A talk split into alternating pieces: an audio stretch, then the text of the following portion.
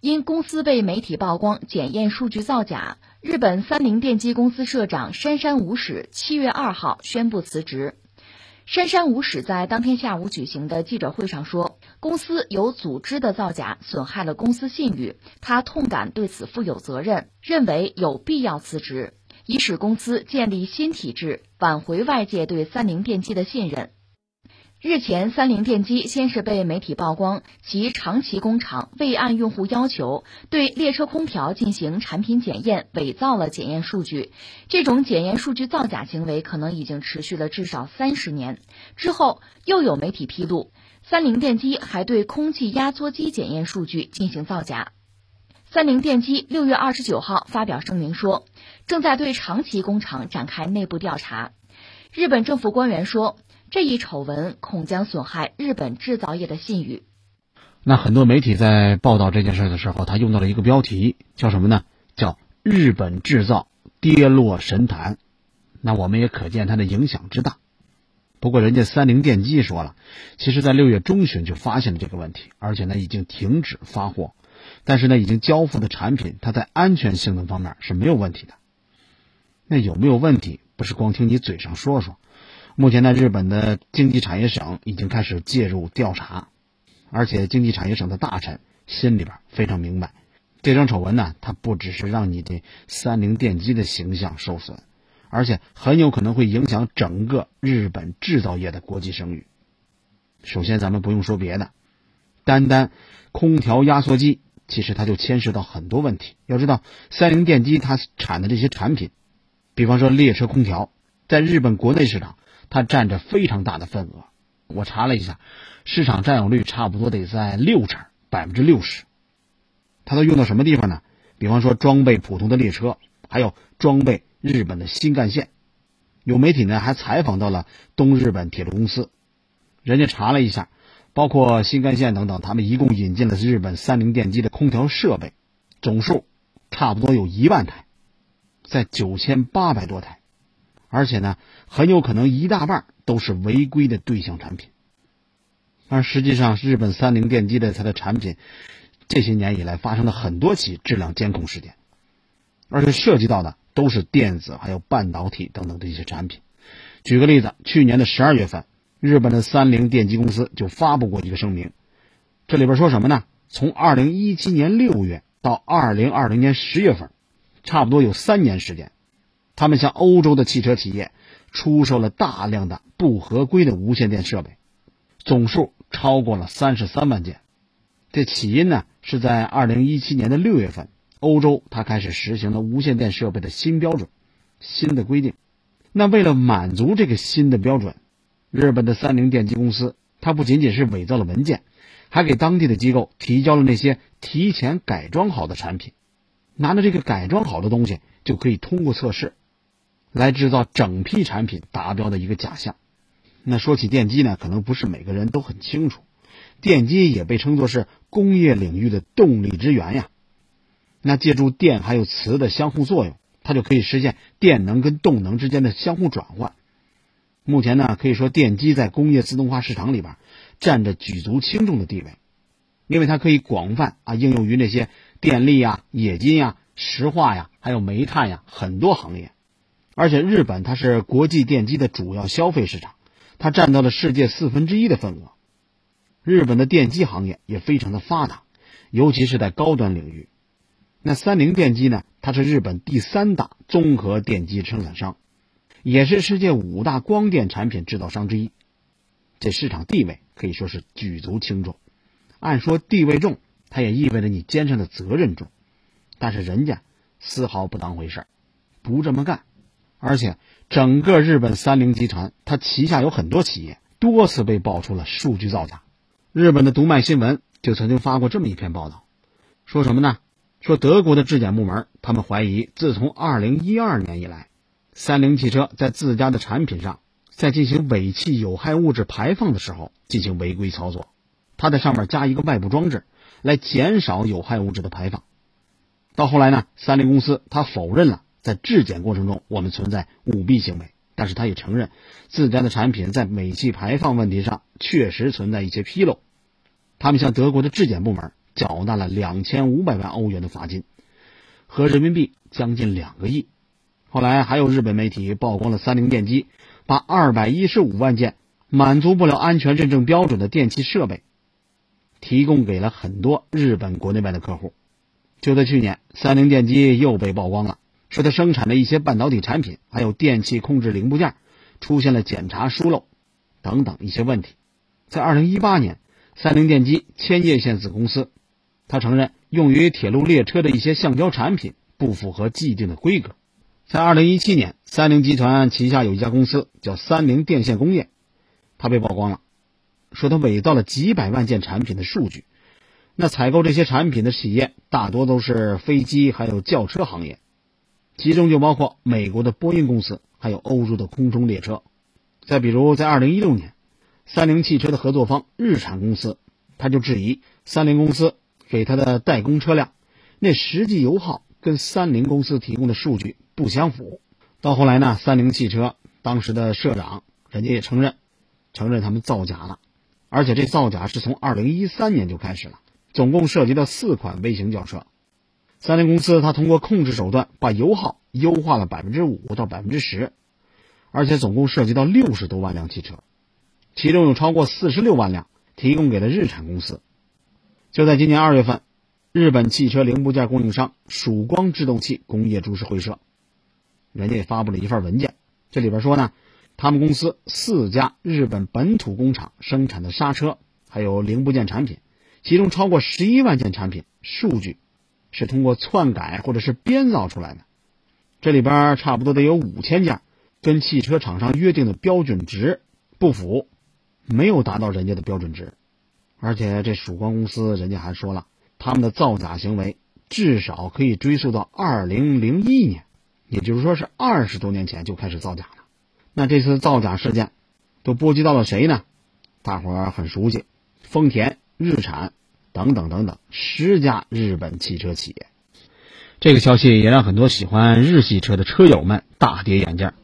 要知道，日系车它一般都代表着省心呐、耐用啊、省油啊、好开呀。尤其是在二手车市场，日系车可以说是逆天的保值率就可以看得出来。但是你这动不动就爆出点质量门，也让日本工匠精神制成的日系车质量神话蒙上了一层阴影，或者对于一些车友来说，这个神话几乎都已经破灭了。细数一下，其实不只是日本三菱公司，这几年还有不少日本的知名企业时不时的爆出一些造假的丑闻，在一步步的把日本制造拉下神坛。比方说去年十二月份。在日本有一家小林化工株式会社，这家公司的所在地福井县政府对公司生产的一款药物进行了调查，这个结果震惊了世界。调查结果显示呢，这家公司生产的一种抗菌药，它是治疗脚癣的。这药片里边加入了一些催眠成分，它加的太多了，超过了日本相关规定的最高值二点五倍。据说这还是一款处方药。让二百多名患者的健康受到了损害。当地政府进一步深入调查，结果发现可不只是这一个种药。这小林化工它总共生产五百多种药，里边有百分之八十啊，有八成都有造假的记录，而且这造假的时间还不短了，将近有四十年。你说得有多少人的健康受到威胁、受到损害？再比如二零一七年的八月份。日本的钢铁企业神户制钢，这家公司，它的产品也存在篡改数据、以次充好等等情况，而且一些产品的篡改历史已经有十年了，而且这一查不要紧，牵出来一条链。要知道，它的钢材用到很多领域、很多行业，据统计，潜在的受害者差不多得有五百家日本还有外国的企业，比方说汽车、铁路、航空航天等等。一大批的行业，再比如日本的气囊供应商高田公司，这可是全球三大安全气囊制造商之一。从一九三三年这高田就开始建厂了，算算到现在，差不多有将近九十年的历史了。而且人家主要从事的就是汽车核心部件的生产，比方说安全带、安全气囊、汽车安全类的产品，还有电子产品，这可是一家专业性的汽车厂家。而且安全气囊，安全气囊，从这名字咱就知道，这可是救命用的。那高田呢，也因为安全气囊发家致富。但是从二零零八年开始，它的安全气囊问题开始逐步被披露了。据说这家公司在生产汽车安全气囊的时候，为了降低生产成本，它在气体发生器里边用了一些硝酸铵。这种原料它在变质、在受潮之后，非常容易引起充气发生器爆炸。它迸射出来的碎片会给前排乘坐的乘客造成安全威胁。也就是说，它存在非常严重的安全隐患。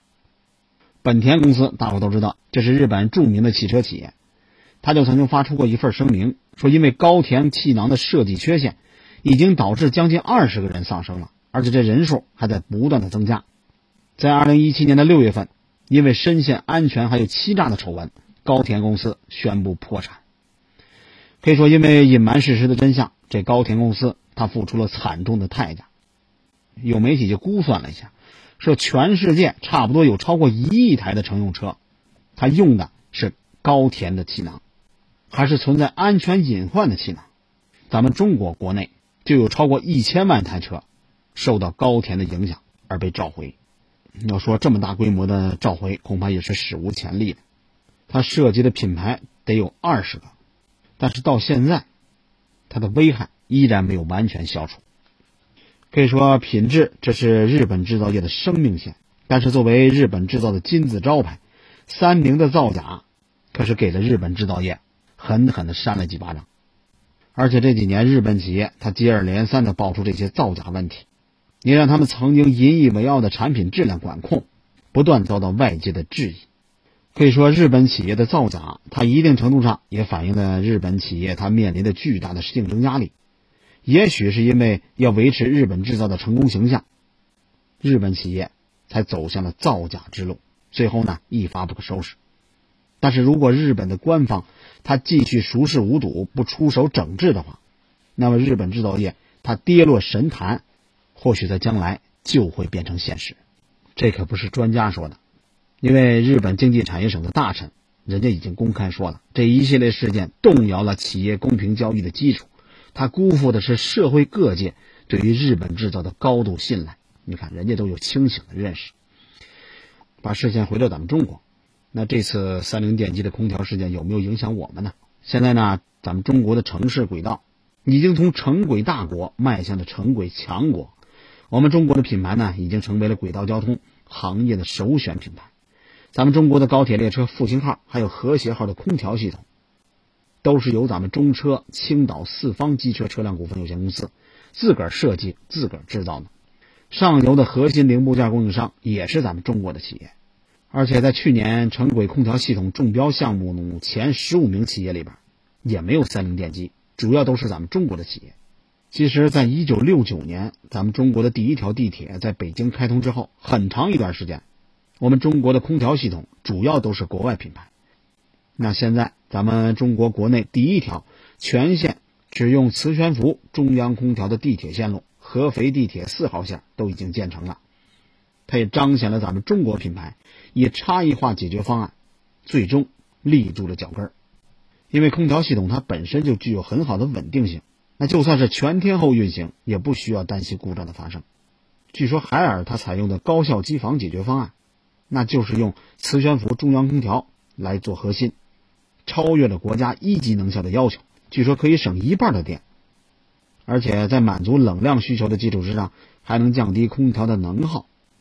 另外呢，还有一个智能环控控制系统，可以实现数据的采集还有集中控制。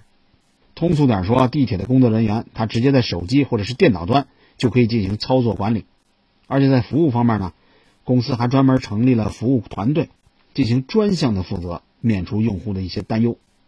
总而言之吧，对于三菱电机的造假行为，更多的是一声惋惜。当然，这也给我们的中国企业敲响了警钟，给我们那些正在走向世界舞台中央的中国企业们提前敲响了警钟。质量神话，它到底能够支撑多久？市场会给出最终的答案。